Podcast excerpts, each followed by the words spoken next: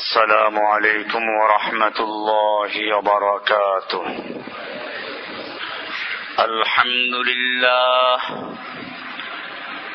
الحمد لله نحمده ونستعينه ونستغفره ونؤمن به ونتوكل عليه.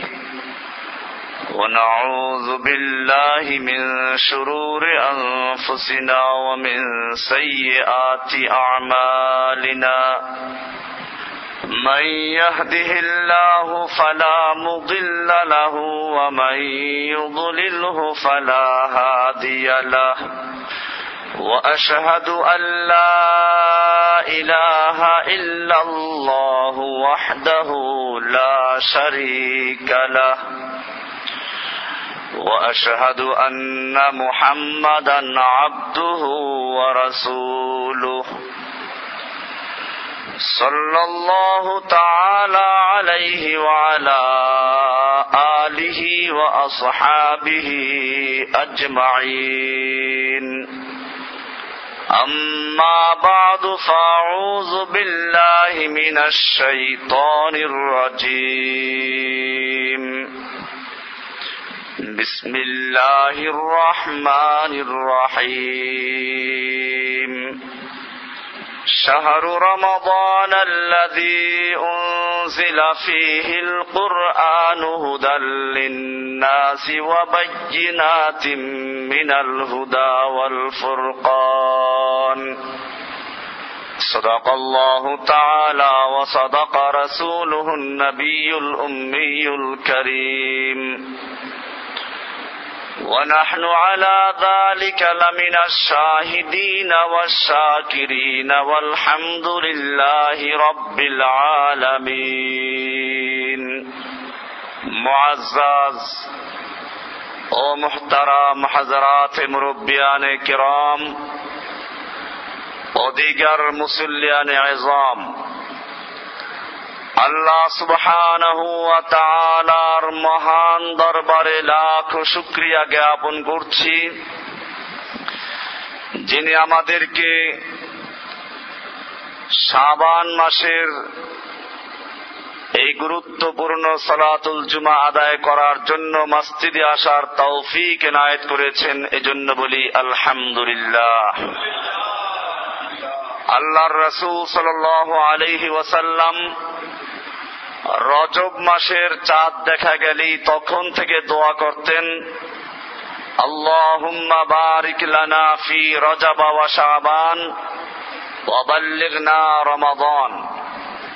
আল্লাহ, তুমি আমাদের রজব এবং শাবান মাসে বারাকাত দান করো এবং রমজান পর্যন্ত আমাদেরকে পৌঁছে দাও।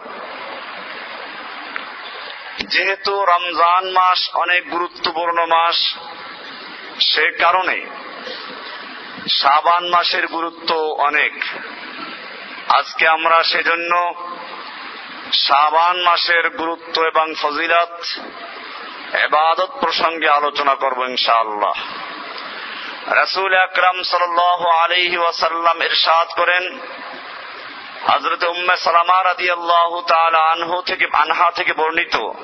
তিনি বলেন أن الرسول صلى الله عليه وسلم لم يكن يصوم من السنة شهرا تاما يعلم إلا شعبان يصل به رمضان উম্মে সালামা রাদি আল্লাহ আনহা বলেন যে রাসুল আকরাম সাল আলহি ওয়াসাল্লাম রমজান ছাড়া অন্য কোন মাস পূর্ণ এক মাস রোজা রাখেন নাই তবে শাবান মাসে রাখতেন একেবারে রমজান পর্যন্ত মিলিয়ে দিতেন। মুসনাদে আহমদ, এর হাদিস এরকম ভাবে মুসনাদে আহমদের আর এক হাদিস, উম্মা সালামা রাদি আল্লাহ আনহা থেকে বর্ণিত। তিনি বলেন, মা রাইত রাসূলুল্লাহ সাল্লাল্লাহু আলাইহি ওয়াসাল্লাম সামা শাহরাইন মুতাতাবিআইন ইল্লা আন্নাহু কানা ইয়াসিলু শাবান বিরমাদান। আমি আল্লাহর রাসূল সাল্লাল্লাহু আলাইহি ওয়াসাল্লামকে একাধারে দুই মাস পর্যন্ত রোজা রাখতে কখনো দেখি নাই। তবে রমজান এবং শাবান মাস এই দুই মাস আল্লাহ রাসুল সাল আলী আসাল্লাম লাগাতার রোজা রাখতেন। এটাও মুস্তাদে আহমদ হাদিস।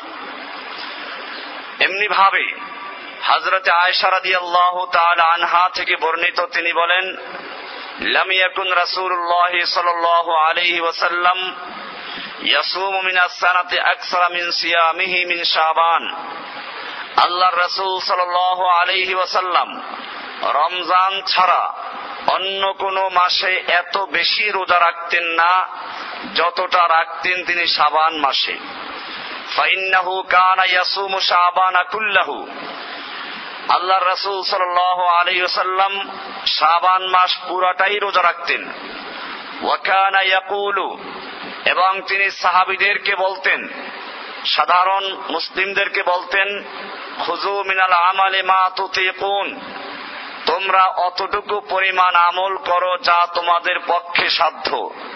তোমাদের পক্ষে যেটা ক্ষমতা আছে, ওই পরিমাণ এবাদত করো। আমাকে দেখে আমি লাগাতার দুই মাস রোজা রাখি। এটা দেখে তোমরাও আবার এরকম করতে শুরু করো না। তোমরা তোমাদের যে পরিমাণ ক্ষমতা আছে সেই পরিমাণ করো। জেনে রাখো, আল্লাহ তালা বিরক্ত হবেন না যতক্ষণ পর্যন্ত তোমরা বিরক্ত না হবে। তোমরা যদি আমল করতে করতে নিজেরা থেমে যাও, বিরক্ত হয়ে যাও, তো আল্লাহ তালা তখন তোমাদের সব বন্ধ করে দিবেন আল্লাহর কোনো কমি নাই তবে তোমরা তোমাদের সাধ্য মতো করবে وإنه كان أحب العمل إلى رسول الله صلى الله عليه وسلم ما داوم عليه وإن قل আর রসুল আকরাম সাল আলহি ওসাল্লামের কাছে সবচেয়ে প্রিয় আমল ছিল সেই আমল যেটা স্থায়ী হয় যদিও তা কম হোক ওয়াইন কল্লা যদিও কম হয় কান আসল্লা সালাতান দাওয়ামা আলাইহা। আল্লাহ রসুল সাল আলাইসাল্লাম যখন কোন সালাদ আদায় করতেন, নফল আদায় করতেন, তিনি সেটা স্থায়ী করতেন। এ হাদিস থেকে বোঝা গেল আল্লাহ রসুল সাল আলাইসাল্লাম যদিও লাগাতার দুই মাস রোজা রাখতেন, উম্মাদকে সাবধান করে দিলেন যে তোমরা আবার এটা অনুসরণ করতে গিয়ে, সাবান মাসে রোজা রাখতে গিয়ে রমজানের রোজা যেন ফৌত না হয়ে যায়, সেদিক খেয়াল রাখতে হবে। এমনি ভাবে হজরত আয়সারাদি আল্লাহ তাল আনহা থেকে আরও অনেকগুলো হাদিস এই একই বিষয়ে। একটা হাদিস এরকম যত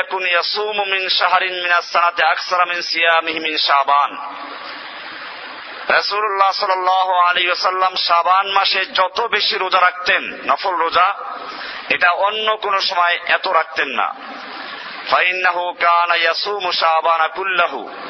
তিনি শাবান মাস পুরাটাই রোজা রাখতেন। এরপরে বলেন যে রাসুল আকরাম সাল আলহি ওয়াসাল্লাম যখন নফল রোজা রাখা শুরু করতেন আমরা এরকম বলা বলি করতাম যে আর বোধ হয় কোনো সময় রোজা ছাড়বেন না, সবসময় নকল রোজা রাখতেই থাকবেন। অয়ুফতিরু আবার তিনি যখন রোজা ছাড়তে শুরু করতেন, রাখতেন না, ভাঙ্গা শুরু করতেন। নফল রোজা, হাত্তা নাকুলুমু আমরা মনে করতাম যে এখন বোধহয় আর কখনোই তিনি নফল রোজা রাখবেন না।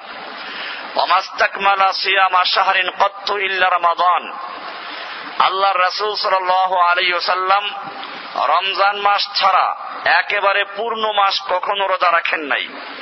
ওমা রাইতুহু ফি শাহরিন কত্ত আকসারা সিয়ামান মিনহু ফি শাবান। আর অন্য মাসগুলোতে সাবান মাসে যত বেশি রোজা রাখতেন, অন্য মাসে এত বেশি রোজা রাখতে দেখা যায় নাই। এ হাদিস থেকেও বোঝা যায়, সাবান মাসে বেশি রোজা রাখতেন।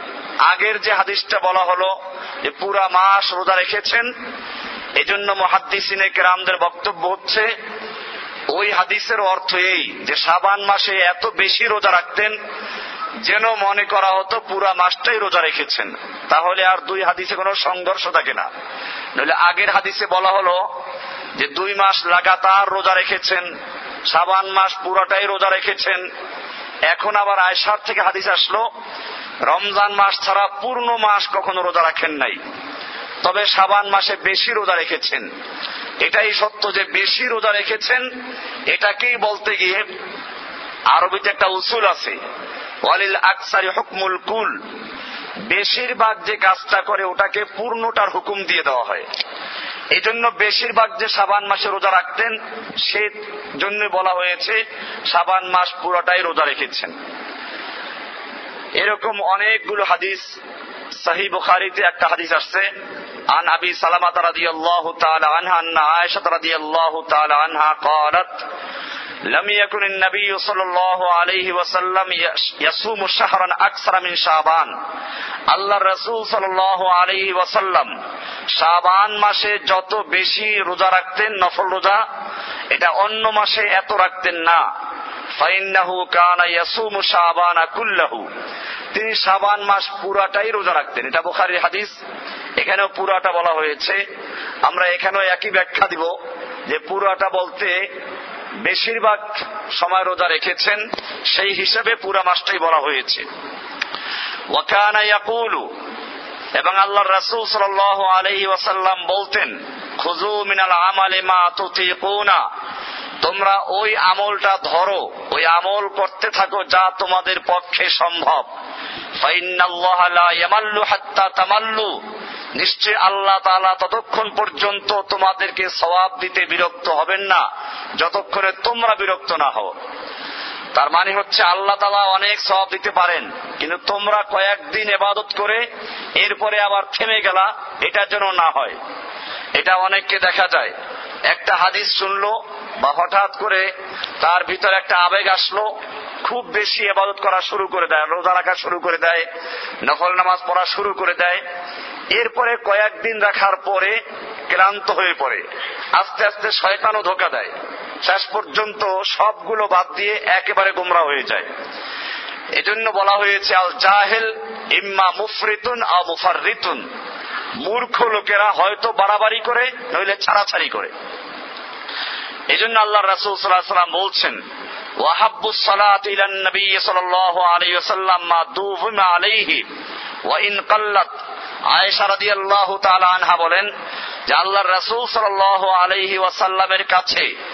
ওই সালাত সবচেয়ে বেশি প্রিয় ছিল, যেটা স্থায়ীভাবে মানুষ আমল করে যদিও তা কম হয়। নফল নামাজ একদিনে পড়লে একশো রাকাত, এরপরে খবরও নেই। এটা আল্লাহর নবীর কাছে প্রিয় ছিল না। ওয়াকানা ইদা সাল্লা আল্লাহর নবী আলাইহি ওয়াসাল্লাম যখন কোন আমল করতেন, সেটাকে স্থায়ীভাবে করতেন। এটা বুখারি দ্বিতীয় খণ্ডের সাবা নাম্বার পঁচানব্বই। এমনি ভাবে মুসলিম হিসেবের হাদিস। ইমাম মুসলিম রহমতুল্লাহ আলাই হজরত আয়সা বয়ান করেছেন রাজি আল্লাহ আনহা। যে আল্লাহ রসুল সাল আলী ওসাল্লাম শাবান মাসে সবচেয়ে বেশি রোজা রাখতেন, আর বাকি অংশ আগের মতোই, যে তোমরা যতক্ষণ পর্যন্ত বিরক্ত না হবে, ততক্ষণ পর্যন্ত আল্লাহ তোমাদেরকে সবাব দিতে বিরক্ত হবেন না। মুসলিম শরীফের আরও হাদিস এ সম্পর্কে অনেক। যে আল্লাহ রাসুল সাল্লাম সাবান মাসে যত বেশি রোজা রেখেছেন, অন্য কোন মাসে এত রোজা রাখতে দেখা হয় না, যায় নাই। মুসলিম তৃতীয় খণ্ডের সাফা নাম্বার একশো ষাট এরকম ভাবে সাফা নাম্বার একশো একষট্টি, এতে হাদিসগুলো আছে। এরকম ভাবে আরও অনেকগুলো তিরমিজির হাদিসেও আছে। আল্লাহ রসুল সাল্লামকে জিজ্ঞেস করা হয়েছে আইয়ু সৌমে আফদলু বাদ রমাদান? রমজান মাসের পরে সবচেয়ে বেশি ফজিলাতপূর্ণ রোজা কোনটি? ফকাল শাবান। আল্লাহ রসুল সাল্লাম বলেছেন, শাবান মাসের নফল রোজা সবচেয়ে বেশি মর্যাদা সম্পন্ন। যে তাজিম রমাদান। রমজান মাসের তাজিমের জন্যই এটা। আল্লাহ রসুল সাল্লামকে জিজ্ঞেস করা হলো যে সবচেয়ে ভালো সাদাকা কোনটি? ভালো দান কোনটি?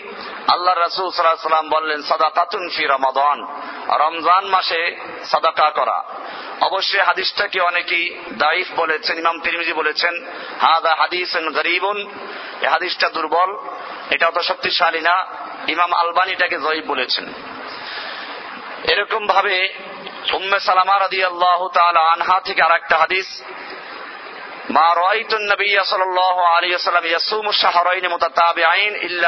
রমাদান। আল্লাহ একাধারে দুই মাস রোজা রাখতে কখনো দেখা যায় নাই সাবান এবং রমাজান ব্যতীত। এটা বুখারি সহি হাদিস, তিরমিজির হাদিস, সহি হাদিস। এটাকে আলবানীয় সহি বলেছেন, আর অনেক ইমামরা সহি বলেছেন। এরকম ভাবে শাবান মাসের ফজিরাত সম্পর্কে আমরা অনেকগুলো হাদিস শুনলাম। আল্লাহ রসুল সাল আলাইসাল্লাম বেশি বেশি করে আবাদত করতেন। এরপরে আসলো সাবান মাসের মধ্য সাবান সাবান মাসের তেরো, চোদ্দ, পনেরো, এগুলোকে আইএমএ বীজ বলা সব মাসেরই আল্লাহ রসুল সাল আলাইসাল্লাম প্রতি আরবি মাসের তেরো, চোদ্দ, পনেরো এই দিনগুলোতে নিজেও রোজা রাখতেন, অন্যদেরকেও রোজা রাখার জন্য উদ্বুদ্ধ করতেন। এখন আমরা যে হাদিসগুলো আলোচনা করব, এগুলো হচ্ছে সাবান মাসের মধ্য রজনী, যেটা আমাদের দেশে সবে বরাত নামে পরিচিত ভারতবর্ষে।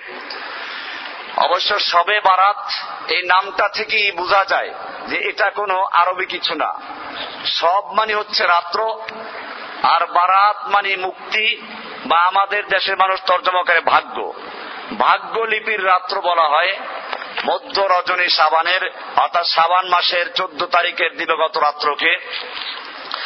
আমরা এই বিষয়টা নিয়ে একটু পরে আলোচনা করব। আগে আমরা সাবান মাসের এই যে মধ্যবর্তী সময়টা, এগুলোর ফজিরাত সম্পর্কে যে হাদিসগুলো, সেগুলো আমরা আলোচনা করছি।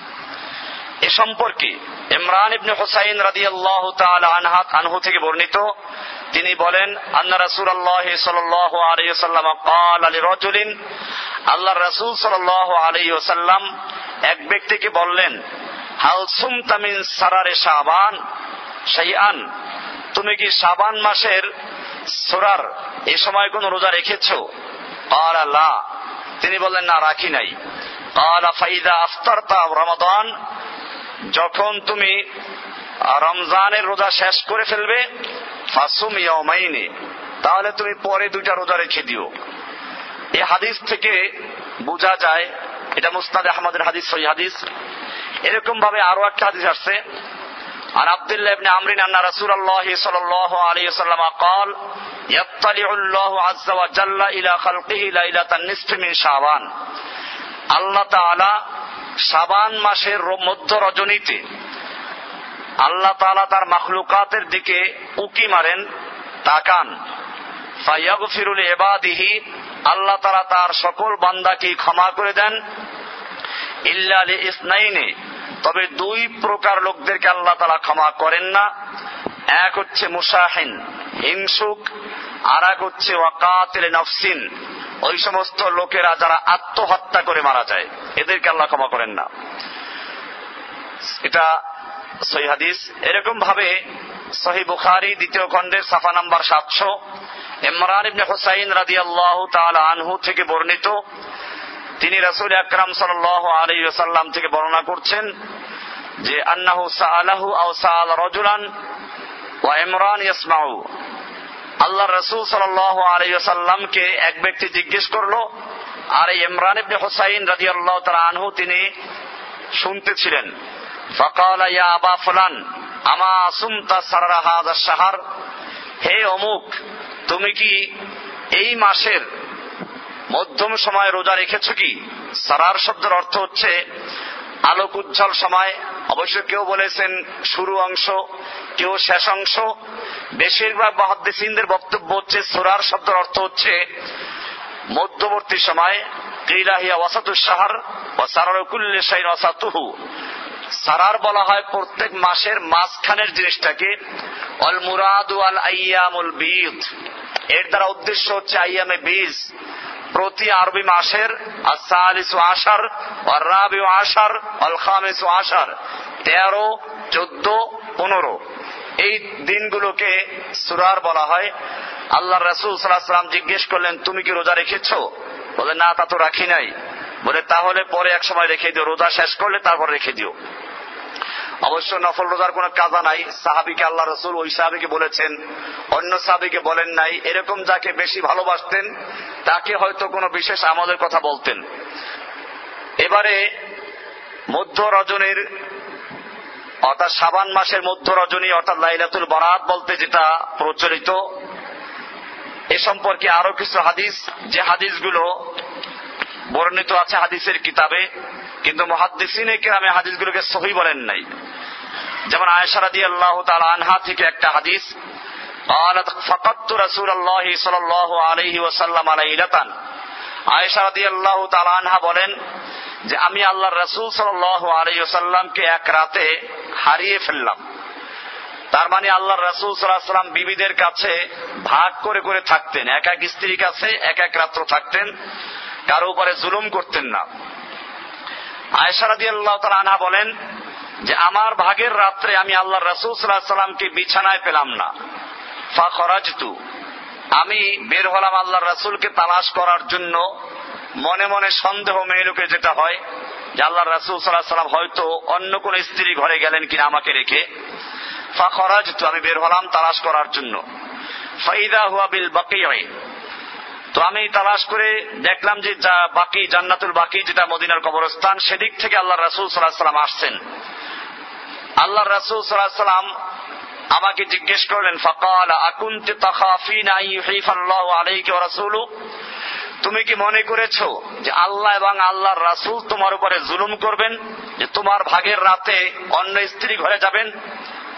বলতো, ইয়া রাসূল আল্লাহ আমি বললাম যে ইয়া রাসূলুল্লাহ ইন্নী জনান্তু আন্নাকা আতাইতা বাদানি সাইক আমি তো ওটাই মনে করেছি যে আপনি হয়তো অন্য কোন স্ত্রী ঘরে গেছেন فقال إن الله عز وجل ينزل ليلة النصف من شعبان إلى السماء الدنيا আল্লাহ রসুল সাল্লাহ সাল্লাম বললেন যে আল্লাহ তাআলা শাবান মাসের এই মধ্য রজনীতে প্রথম আকাশে অবতীর্ণ হন ফাইয়াগফিরুল আকসারা মিন আদাদি শারে গনামে কাল্ব আল্লাহ তাআলা বন কাল গোত্রের বক্রির গায়ে যে পরিমাণ পশম, এর চেয়েও বেশি মানুষকে ক্ষমা করে দেন।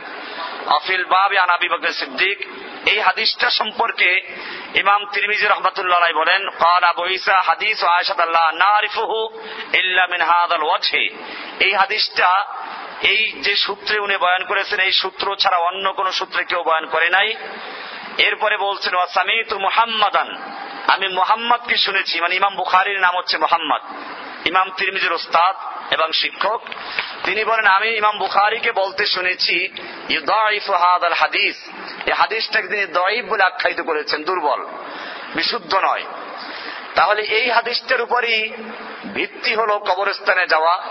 এবং আমাদের দেশে এই লাইলাতুল বারাতে যে কবরস্থানে যে মিছিল মিটিং, এরকম দৌড়ঝাঁপ যেটা হয়, এর ভিত্তি হচ্ছে এই হাদিসটার উপরে।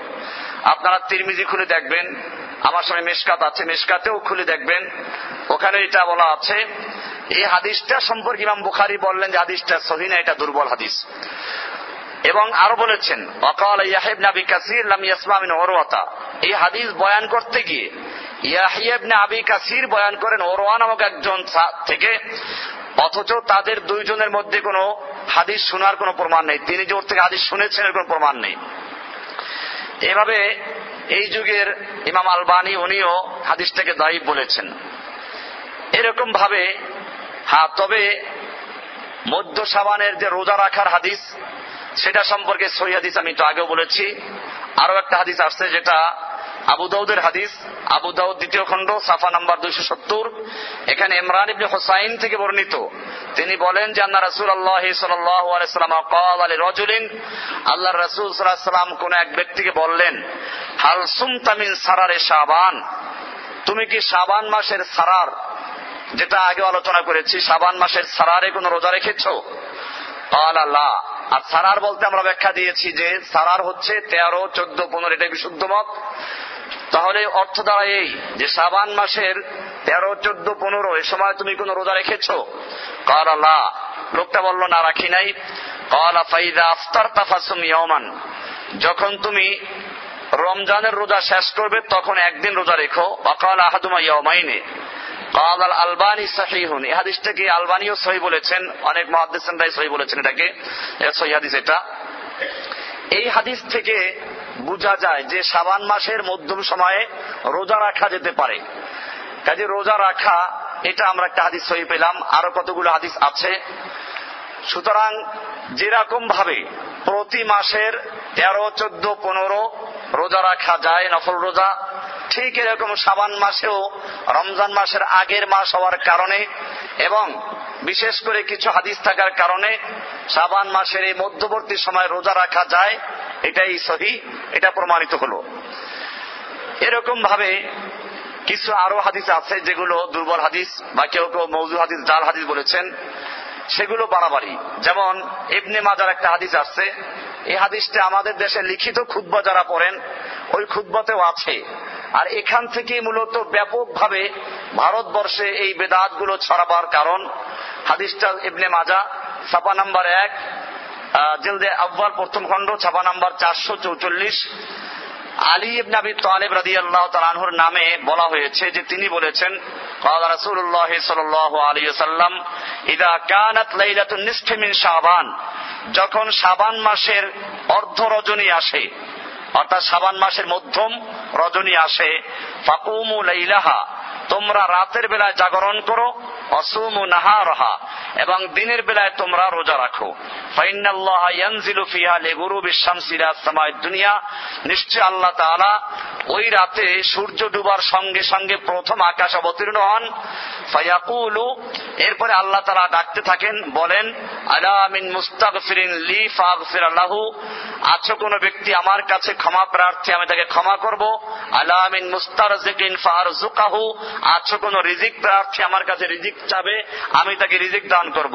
আলা মুবতালান কোন ব্যক্তি রুগ্ন অসুস্থ, বিপদগ্রস্ত আমার কাছে মুক্তি চাবে, আমি তাকে মুক্তি দান করব। আলা কাদা আলা কাদা হাত্তা ইয়াতলু আল ফজর, এরকম এক একটা প্রসঙ্গ নিয়ে আল্লাহ তালা রাখতে থাকেন ফজর হওয়া পর্যন্ত। এই হাদিসটা ব্যাপকভাবে প্রচারিত হাদিস, যেহেতু লিখিত খুদ্বার বইতে আছে খুদ্বাতুল হাকামেও আছে, অন্যান্য কিতাবেও আছে এবারে হাদিসটা সম্পর্কে হাদিস বিশারদ যারা তাদের বক্তব্য আলোচনা করছি মজমাউ জাওয়ায়েদে বলা হয়েছে ইসনাদহু দাইফুন এই হাদিসটার সনদ যে সূত্রে বর্ণিত তা দুর্বল লেদোফ ইবনে ইয়াসরা ওয়া ইসমু আবু বকর ইবনে আব্দুল্লাহ ইবনে মুহাম্মদ ইবনে আবি ইসরা এই লোকটা দুর্বল হাদিস বানাইয়ে বানাইয়ে বয়ান করত قال فيه احمد بن حنبل وابن معين হাদিসের ইমাম ইমাম আহমদ ইবনে হাম্মুল রহমতুল্লাহ আলাই এবং ইয়াহিবনে মাইন অনেক বড় হাদিস বিশারদ। তিনি বলেছেন যে এই লোকটা ইয়াবাউল হাদিস, হাদিসের ফ্যাক্টরি ছিল তৈরি করতো হাদিস। বিভিন্ন মাসের ফজিলত বয়ন করতে গিয়ে, বিভিন্ন জিনিসের ফজিলত বয়ন করতে গিয়ে এই লোকটা হাদিস তৈরি করে করে বলতো, জাল হাদিস বানাইতো ফ্যাক্টরি যেমন বিভিন্ন কারখানায় মাল তৈরি হয়, এ লোকটার কারখানায় হাদিস তৈরি হতো, ইয়াদাউল হাদিস। সে হাদিস প্রোডাক্ট করত, হাদিস তৈরি করত। কাজেই বুঝাই গেল যে এই হাদিসটা এই জন্য বলেছেন যে শেখ আলবানি দাইফুন জিদ্দান। শেখ আলবানি বলেছেন, হাদিসটা একেবারে দুর্বল, আও মৌদন অথবা এটা একেবারে জাল হাদিস ভুয়া হাদিস, আল্লাহর নবীর নামে এটা চালানো হয়েছে। আল্লাহ নবী এটা বলেন নাই, জাল হাদিস তৈরি করে বলা হয়েছে। তাহলে এই হাদিসটা, এটা একটা জাল হাদিস, অথবা এক নিতান্ত দুর্বল হাদিস, যেটাকে কেন্দ্র করে এই সবে বরাতের সমু ইয়ামাহা কুমুলাইলাহা রাতে জাগরণ করো, দিনে রোজা রাখো, এটা ভিত্তি যেটার উপরে। এরকম ভাবে যে হাদিসটার উপরে কবরে দৌড়দৌড়ি করা, এটা দেখা গেল যে হাদিসটা দুর্বল। এবং আল্লাহ রাসুল সাল্লাম যে কবরে যদি গিয়েও থাকেন, দুর্বল হাদিসকেও যদি আমরা মেনে নেই তর্কের খাতিরে, তাহলেও দেখা যায় আল্লাহ রাসুল সাল্লাহ সাল্লাম কোন সাহাবিকে এটা বলেন নাই। না আবু বকরকে বললেন, না অমরকে বললেন, এমনকি আয়সাকেও বললেন না। আল্লাহ নবী একা গেলেন। তারপরে যখন আয়সা গোয়েন্দাগিরি করতে গিয়ে জিজ্ঞেস করলেন, তখন এই কথা প্রকাশ করলেন। এই হাদিস অনুযায়ী যদি মেনে নেওয়া হয় সহি। কিন্তু এবারে আসুন এই হাদিসগুলোকে কেন্দ্র করে আমাদের সমাজে প্রচলিত কতগুলো বিষয় আছে, সেগুলো আমরা দেখি, যে বেদাতগুলো প্রচলিত আছে। আমি এর উপরে আগেও বহুবার লেকচার দিয়েছি। আমরা যতটুকু সহি, অতটুকু সহি বলব। শাবান মাসের ফজিরাত সম্পর্কে সহিদগুলো আগে বললাম। এরপরে শাবান মাসের মধ্য রজনের ফজিরাত যা সহি, তাও আলোচনা করা হয়েছে যে তেরো, চোদ্দ, পনেরো রোজা রাখা যেতে পারে। বিশেষ করে যারা প্রতি আরবি মাসের তেরো, চোদ্দ, পনেরো রোজা রাখে তারা এই মাসেও রাখবে। বরং এই মাসের তার গুরুত্বপূর্ণ আরও কিছু হাদিস অতিরিক্ত পাওয়া গেল। সেজন্য এটাকে কঠোরভাবে বাধা দেওয়ার কোনো সুযোগ নেই। এরকম ভাবে সাবান মাসে বেশি বেশি ইবাদত করা, সেই হিসাবে আপনি ইবাদত করতে পারেন। এ পর্যন্ত সহি। এরপরে যেটা হলো, সেটা হলো কিছু মানুষের তৈরি করা। যে সাবান মাসের ফজিরাত বয়ান করতে গিয়ে আমরা দেখলাম হাদিসগুলো যা আছে, একটা হাদিস পাওয়া গেল সহি। বাকি সবগুলো হাসান অথবা দুর্বল হাদিস, এর বেশি কিছু না। এখন হলো এই যে এইটাকে বয়ান করতে গিয়ে একদিকে বাড়াবাড়ি আছে আর একদিকে ছাড়াছাড়ি আছে, যেটা সব জায়গাতেই আছে। যারা ছাড়াছাড়ি, তারা বলে সাবান মাসের কোন ফজিলত, কোনো হাদিসই নাই। সব জাল হাদিস, ভুয়া হাদিস। এটা যারা ছাড়াছাড়ি করে তারা ওই দলকে বাতিল করতে গিয়ে। আর বাড়াবাড়ি যারা করে, তারা আবার আর দিকে চলে গেছেন। তারা বলেন যে এই সবে বরাতের ফজিলাত সম্পর্কে কোরআনেও আছে। এবারে শুনুন তাদের কোরআনের বক্তব্যটা কি? আল্লাহ সুবাহ বাণী। সুরা দুখানের চার নম্বর আয়াত দিয়ে দেখবেন, এখন রেডিওতে অনেক বক্তা আসবেন। যে বক্তাদের ডিগ্রি কি? অধ্যাপক অথবা প্রফেসর। এরকম কিছু লোকেরা এই সাবান মাস আসলেই এর ফজিলাত বয়ান করার জন্য এদেরকে ডাকা হয়। কারণ ভালো কোনো মহাদ্দিস যারা হাদিস পড়ায় বা যাহা ভালো কোনো মুফতি, এদেরকে দেখবেন এসব প্রোগ্রামে ডাকা হয় না। কারণ তারা যেটা সহি সেটাই বলবেন। ওনারা এসে দেখান, কোরআনে আছে। তো যখন কোরআনে আছে মানুষ শুনে তখন তো এটার উপরে খুবই আস্থাশীল হয়। এবারে ওনাদের সেই কোরআনে আছে বলে যেটা বয়ান করেন, সেটা আমি আলোচনা করছি। এরপরে সঠিক ব্যাখ্যা কি এটা আমি আলোচনা করব ইনশাআল্লাহ। ওনাদের দলিল হচ্ছে, সুরায় দুখানের চার নম্বর আয়াত। আল্লাহ তালা এখানে শুরু থেকে বলছেন, প্রথম থেকে, হামিম অল কিতাবিল মুবিন। হামিম অল কিতাবিল মুবিন, সুস্পষ্ট বর্ণনাকারী কিতাবের কসম। নিশ্চয় আমি এ কোরআনকে নাজিল করেছি এক বরকতময়ী রাতে। লাইলাতুন মুবারাকা, এই নামটা খেয়াল রাখবেন। কি রাত্র?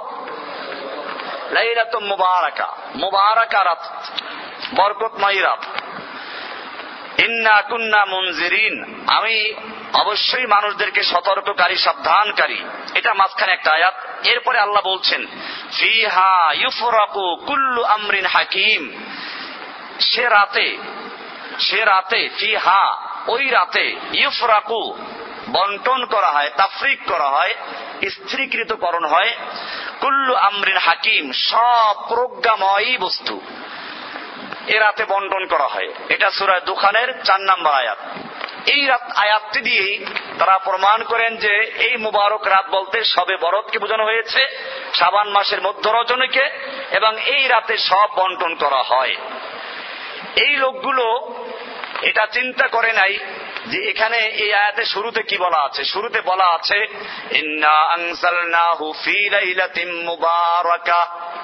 নিশ্চয়ই আমি কোরআনকে নাজিল করেছি। ইন্না আনজাল নাহু মানে কি? কোরআন নাজিল করেছি মুবারাকা মুবারাকা রাতে, বরকতময় রাতে। তাহলে বুঝা গেল এখানে মুবারক রাত্রি বলতে কোন রাত্রকে বোঝানো হয়েছে? কোরআন নাজিলের রাত্রকে।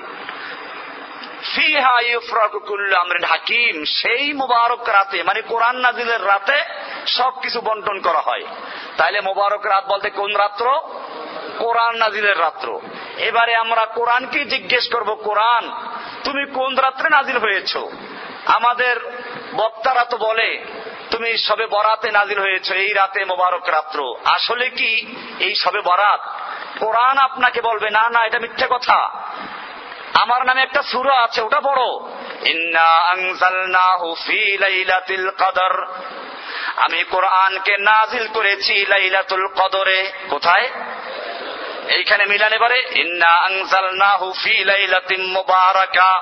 নিশ্চয়ই আমি কোরআনকে নাজিল করেছি একটা মুবারক রাতে, বরকতময় রাতে। কোরআন তোমার সেই বরকতময় রাত্রটা কোথায়? কোন রাত্র? আমরা বিভ্রান্তির মধ্যে আছি। তুমি আমাদেরকে সমাধান দাও। আমরা বড় বিপদে আছি। মোবারক রাত্র কোনটা? আমাদের প্যান্ট শার্ট পরা, টাই শুট পরা হুজুরেরা রেডিও, টেলিভিশনে বক্তব্য রাখে। ওনারা মোবারক রাত্র বলতে সবে বরাতকে বুঝায়। কোরআন তোমার তোমার কাছে আমরা সমাধান চাই। কোরআন বলে নিশ্চয়ই আমি সমাধান দিব। আমি কোরআনের কোন জায়গায় যদি তোমাদের পেস লাগে আর এক জায়গায় সমাধান আছে। ইন্নাল কোরআন নিশ্চয়ই কোরআন এক আয়াত আর এক আয়াতকে তাফসির করে দেয়, ব্যাখ্যা করে দেয়। ইন্না নিশ্চয় আমি কোরআনকে নাজিল করেছি মুবারক রাতে। সেই মুবারক রাত্রি হচ্ছে ইন্না আনজালনাহু ফি লাইলাতিল কদর। লাইলাতুল কদরে নাজিল করেছি। এবারে বলে, লাইলাতুল কদরটা আবার কোথায়?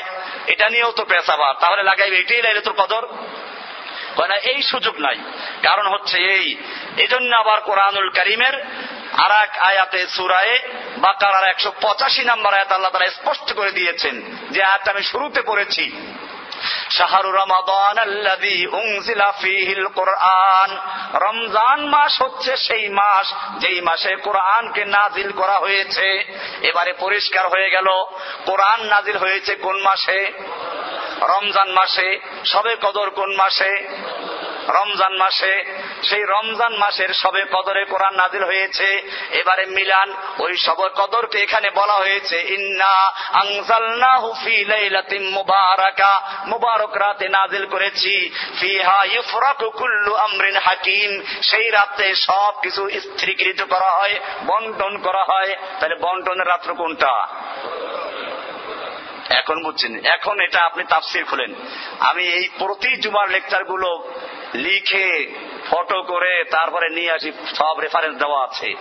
এখানে লেখা আছে তাফসির সব কিতাবের। এক এক করে আমি বলতে গেলে একশো তাফসির আছে এখানে প্রায়। মূল জায়গাটা নিয়ে আসা হয়েছে এখন সব তো বলতে পারব না। প্রসিদ্ধ একটা তাফসিরের নাম বলে দিই। তাফসির এবনে কাসির। বাংলাতেও আছে। তাফসির এবনে কাসির। মাক্তাবায় সামেলার থেকে যেটা আছে, সাত নম্বর খণ্ডের ছাপা নাম্বার দুইশো পঁয়তাল্লিশ। আপনারা এই সুরার ইন্না আনজালনা ফিলাইলাতে মুবারাকার তাফসির দেখবেন ওখানে গিয়ে। এখানে আছে। ইমাম ইবনে ইবনে কাসির বলেন তাআলা মুখবিরান আনিল কোরআন যে আল্লাহ তাআলা এখানে কোরআনে সম্পর্কে খবর দিচ্ছেন, ইন্নাহু আনজালাহু ফি লাইলাতিন মুবারাকা। এটাকে মুবারক রাতে নাজিল করা হয়েছে। সেই মুবারক রাত্রটা কি? তাফসির ইবনে কাসির বলছেন, ওয়াহিয়া লাইলাতুল কদর। ওয়াহিয়া লাইলাতুল কদর। ওয়াহিয়া মানে আর সেটা হচ্ছে লাইলাতুল কদর মানে কি? কদরের রাত্র। তাফসির ইবনে কাসির এই আয়াতে সুরা দোকানের চার নম্বর আয়াতে তাফসির খুলে দেখবেন, যে পৃষ্ঠায় পান সেখানে দেখবেন। ইবনে কাসির বলছেন, ইয়া লাইলাতুল কদর। কামা কওয়ালা তাআলা, তিনি আবার ওই একই আয়াত দিয়ে তাফসীর করেছেন, যে আল্লাহ তাআলা নিজেও বলেছেন, ইন্না আনজালনাহু ফি লাইলাতুল কদর। আমি কোরআন নাজিল করেছি লাইলাতুল কদরে। ওয়া কানা যালিকা ফি শাহরি রমাদান। আর এটা ছিল রমজান মাসে।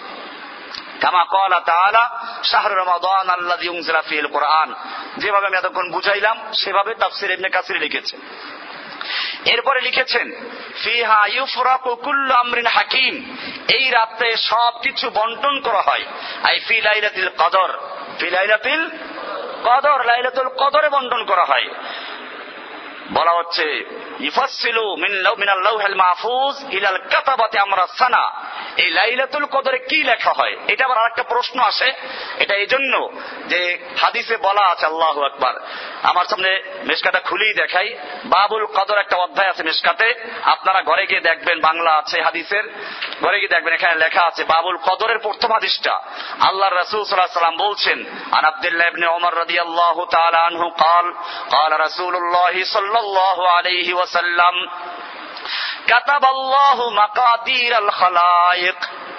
মানে লিখেছেন, মাকাদির মানে তাকদির সমূহ তা কাতাবাল্লাহু, আল্লাহ তারা লিখেছেন মাকাদির আল সমস্ত মখলুকের তাকদির সমূহ ভাগ্য সমূহ কবলা ইয়াখলুক আসসামাওয়াতি ওয়াল আরদে আলফা সারাতিন আসমান এবং জমিন সৃষ্টি করার পঞ্চাশ হাজার বছর আগে।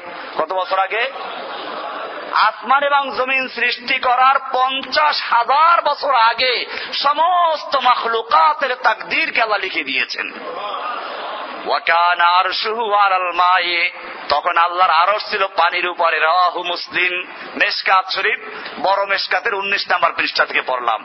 এরপরে প্রত্যেকটা মানুষের তাকদির আলাদা আলাদা ভাবে তাও ব- কবে লেখছেন সেটা নেন এটা হলো একেবারে ইজমালি সমস্ত মাখলুকের তাকদির লেখা হয়ে গেছে এবারে আসুন আলাদা আলাদা কবে লেখা হলো এটা আর একটা হাদিস আব্দুল ইবনে মাসউদ রাদিয়াল্লাহু তাআলা আনহু থেকে হাদিসটা বর্ণিত তিনি বলেন قال حدثنا رسول الله صلى الله عليه وسلم هو الصادق المصدوق আমাদেরকে আল্লাহর রাসূল সাল্লাল্লাহু আলাইহি সাল্লাম বলেছেন আর তিনি সত্যবাদী এবং সত্যায়িত তিনি বলছেন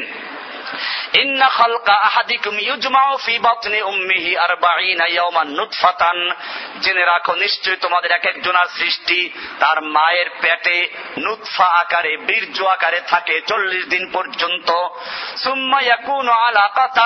এরপরে 40 দিনে আবার ওরকম ভাবে একটা রক্তের অংশ রক্ত রক্তখণ্ডে তৈরি হয়। মিসলা জালিকা 40 দিন পর্যন্ত এরকম থাকে। সুম্মা ইয়াকুনু মধুকাতান মিসলা জালিকা এরপরে 40 চল্লিশ দিনে একটা গোস্তের টুকরায় রূপান্তরিত হয়। এরপরে আল্লাহ তাআলা তার কাছে একজন ফেরেশতা পাঠান। যেই ফেরেশতার কাজ কি? বিআরবাই কালিমাতিন, চারটা কালিমা, চারটা কথা লেখে। সেই চারটা কথা কি কি? আমালাহু। ওই ব্যক্তির আমল লেখে, সে সারা জীবনে কি আমল করবে? কোন পেশা কাজ করবে? মেথর হবে, না চৌকিদার হবে, না পুলিশ হবে, না ঠোলা হবে? না লাঠিয়াল বাহিনী হবে। একটুবু আমালাহু, সে তাহাজ্জুদ পড়বে, ফরজ পড়বে না, নফল পড়বে। কি আমল করবে, ভালো করবে না, মন্দ করবে, সব লিখে দেওয়া হয়। ফায়াক্তুবু আমালাহু, তার আমলটা লিখে দেওয়া হয়। ও আজালাহু, এবং তার বয়স লিখে দেওয়া হয়। কত বছর বাঁচবে, সব লিখে দেওয়া হয়। ও রিজকাহু, এবং তার রিজিক লিখে দেওয়া হয় সারা জীবনে। কত মন ডাল, কত মন চাল, কতটা আপেল, কতটা আঙ্গুর, কতটা বেদানা, কতটা পেস্তা কতটা বাদাম, কতটা সরে- কি সরিষার তেল, কতটা আলু, কতটা মূলা, কতটা গাজর, কতটা কুমড়া, কতটা লেবু, এরকম কয়টা মুরগি, কয়টা ছাগল, কয়টা খাসি, সব লিখে দেওয়া হয়। রিজকাহু, তার রিজিক লিখে দেওয়া হয়।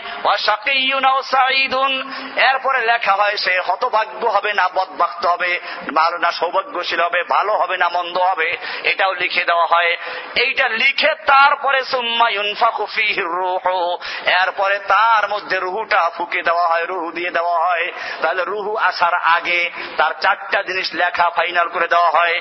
এক নম্বর হলো তার আমল, দুই নম্বর হলো তার আজাল বয়স, তিন নম্বরে তার রিজিক, চার নম্বরে ভালো না মন্দ হবে। এই সব লিখে দেওয়া হয়, এরপরে রুহু দেওয়া হয়। এরপরে আল্লাহ রাসূল সাল্লাম কসম করে বলছেন ওই আল্লাহর কসম যে আল্লাহ ছাড়া আর কোন নেই, সেই আল্লাহর কসম করে বলছি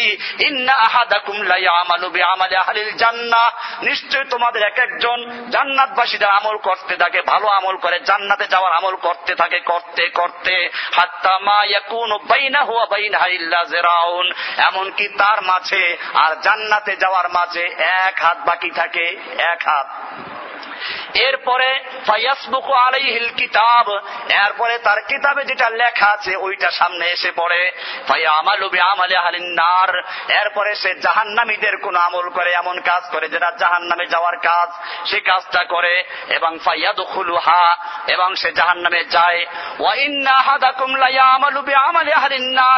আর পক্ষান্তরে তোমাদের এক একজন এমন আমল করে যে আমল করলে জাহান্নামে যায়, জাহান্নামে যাওয়ার আমল করতে থাকে, করতে থাকে পাপ করতে করতে একেবারে হাত্তা মা ইয়াকুন বাইনাহু বাইনাহা ইল্লা জিরাউন তার মাঝে এবং জাহান্নামে যাওয়ার মাঝে মাত্র এক হাত বাকি। ফায়াসবুকু আলাইহিল কিতাবু এই সময় হঠাৎ তার সামনে কিতাব চলে আসে, সেই লেখা ফয়সালা চলে আসে। ফাইয়া আমালু বিআমালি আহলিল জান্নাহ, অতবার সে জান্নাতবাসীদের যাওয়ার কোন আমল করে, জান্নাতে যাওয়ার আমল করে, সারা জীবন কি করেছে? জাহান নামে যাওয়ার আমল করেছে। এবারে মৃত্যুর আগে একটা ন্যাক আমল করল, ভালো কাজ করল। ফাইয়াদ খুলুহা এবং সে এই জান্নাতে যাওয়ার আমল করে জান্নাতে প্রবেশ করে। মোত্তাফাকুন আলা এটা বুখারি, মুসলিমের হাদিস, মেশকাতের বিশ নাম্বার পৃষ্ঠার প্রথম হাদিসটা। এই হাদিস থেকে একটা না ক্লিয়ার হলাম আমরা, যে মৃত্যুর আগ পর্যন্ত কাউকে এই সনদ দেওয়া যাবে না যে ওলিয়ে কামেল, পীরে মোকাম্মেল উনি পার করে নিয়ে যাবেন। কারণ মৃত্যুর আগ পর্যন্ত যেই কোনো সময় আশঙ্কা আছে কি হওয়ার? গোমরা হওয়ার আশঙ্কা আছে। এজন্য একদিকে আশাও রাখতে হবে আর এদিকে ভয় রাখতে হবে। এই হাদিস দ্বারা বিভ্রান্ত হওয়ার কোনো কারণ নাই যে তাহলে আমল করে লাভ কি। আল্লাহ তারা লিখে রেখেছেন, সেজন্য আমরা গুণা করি তা না, বরং আমরা যেটা করব, আল্লাহ তালা এটা আগেই জানেন। যেমন একজন ডাক্তার একটা ক্যান্সার রোগীকে বলে, একে বাড়ি নিয়ে যাও। যা চায় তা খাওয়াও। দুই মাস পরে মারা যাবে। ঠিকই দুই মাস পরে মারা গেল। এখন কি ডাক্তার বলার কারণে মারা গেছে? না মারা যাবে? সেইটা ডাক্তার লক্ষণ দেখে বুঝতে পেরেছিল? সেজন্য বলেছিল। কোনটা? ঠিক এরকম। একজন ডাক্তার যেরকম, একটু লক্ষণ দেখে বুঝতে পারে লোকটা দুই মাস পরে মারা যাবে। আল্লাহ সুবাহ তার কাছে অতীত, বর্তমান, ভবিষ্যৎ, সবগুলো বর্তমান।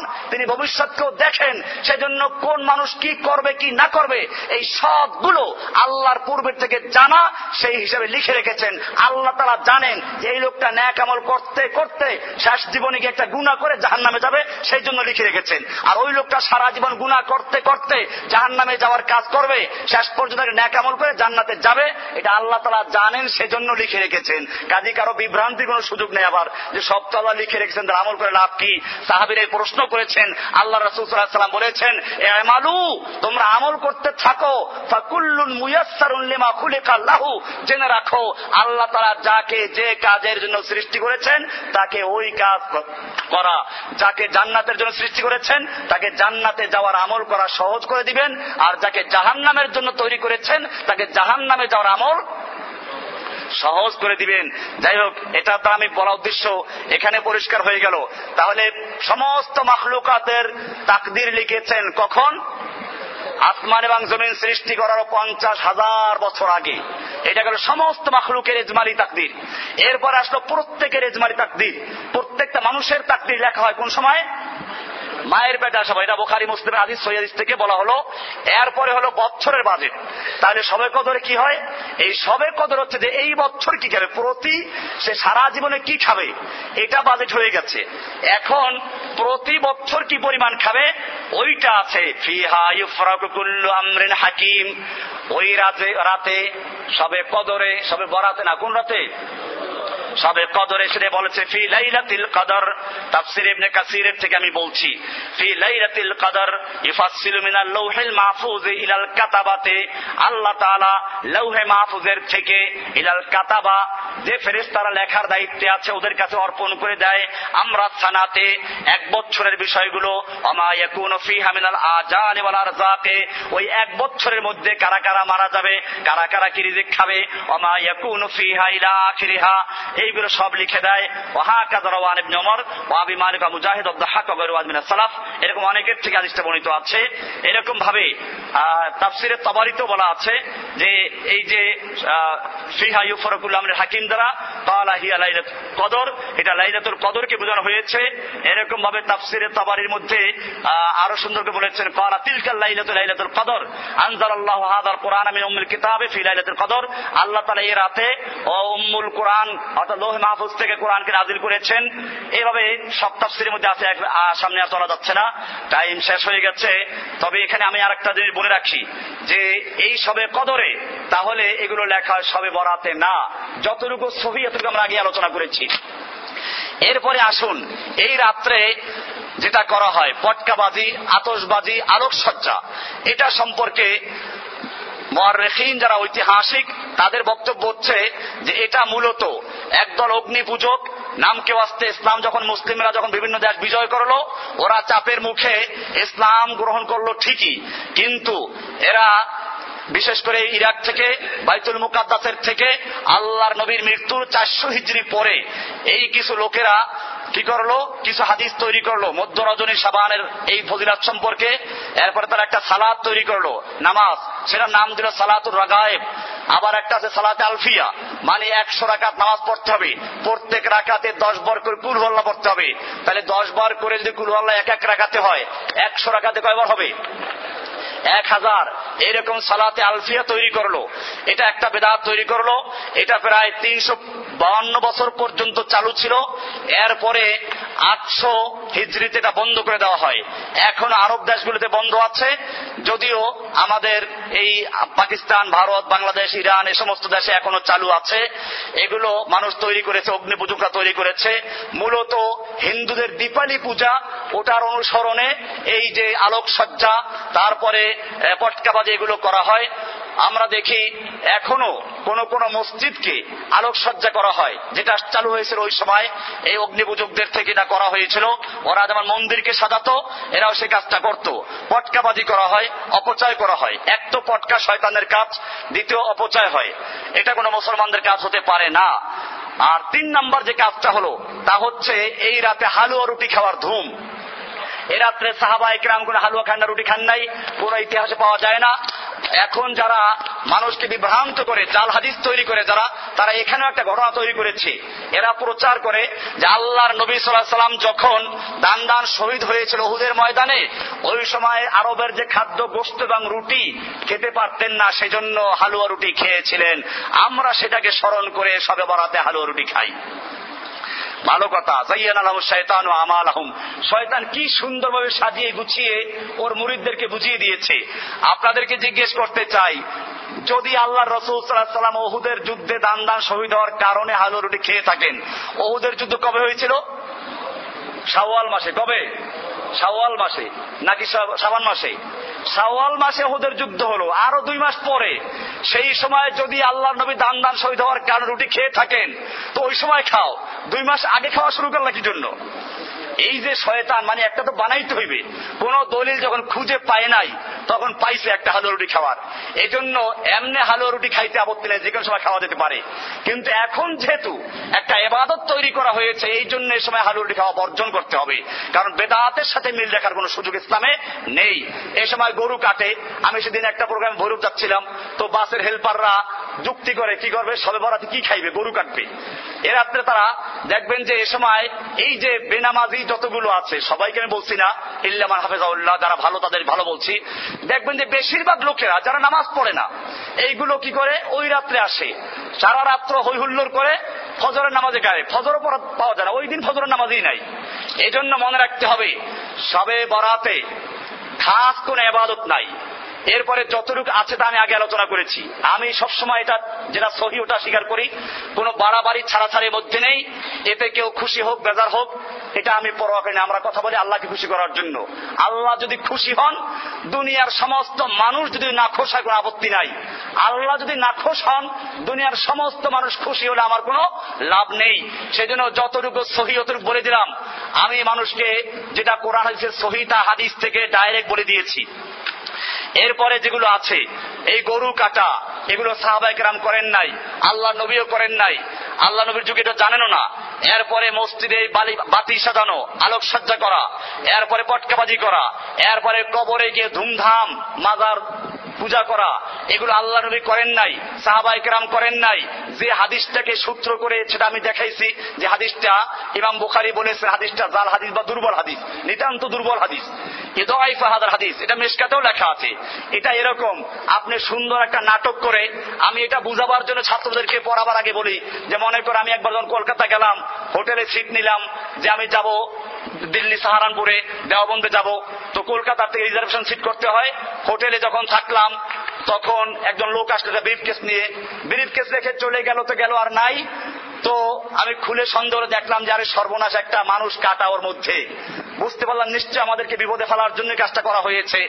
আমরা তাড়াতাড়ি ব্রিফ কেস নিয়ে ভাগলাম, দেখি পুলিশের গাড়ির সামনে। আমরা দৌড় দিলাম, পুলিশও দৌড়ায় আমাদের ধরার জন্য। এর মধ্যে ঘুম ভেঙে গেছে। কি বুঝলেন? এর মধ্যে ঘুম ভেঙে গেছে। মানে এতক্ষণ যা বলছি সব কি? স্বপ্ন।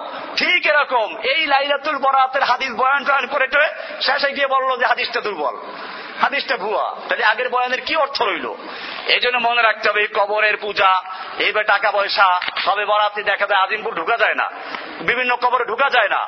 কবরওয়ালার টাকা দরকার আছে না? জীবিত লোকের টাকা দরকার আছে? ওখানে লেখা আছে, নিজ হাতে টাকা ফেলুন। মানে কবরওয়ালা না খেয়ে মরতে আছে তাদের টাকা দাও? টাকা কি কবরওয়ালার দরকার না ওই যে আশপাশে ল্যাংরা লুলা, আতর খুরাস ওদের দরকার? এদেরকে দেয় না। কতগুলো গাঁজা খোরা এই কাজটা করেছে নিজেদের গাজার পয়সা কামাই করার জন্য। সেই জন্য একজন মুসলিম হিসাবে আমার যতটুকু দায়িত্ব ছিল, আমি আমার মুসল্লি ভাইদেরকে, মহল্লার ভাইদেরকে হক কথাটা পৌঁছে দিলাম। অমা উরিদ ইসলাম আমি যতটুকু সম্ভব। আল্লাহর দিনের সহি কথাটা বলে দিলাম। যার মনে চায় মানবে, যার মনে চায় মানবে না, কারও রুটি বন্ধ করা, হালুয়া বন্ধ করা আমার উদ্দেশ্য না। সহি জিনিসটা বলা উদ্দেশ্য। আল্লাহ সুবহান তারা আমাদের সকলকে বিষয়গুলোকে সহিভাবে বুঝার এবং আমল করার তৌফিক দান করুন, আমিন। ওসল্লাহ তাআলা আলা নবিয়িনা মুহাম্মদ ওয়া আলা আলিহি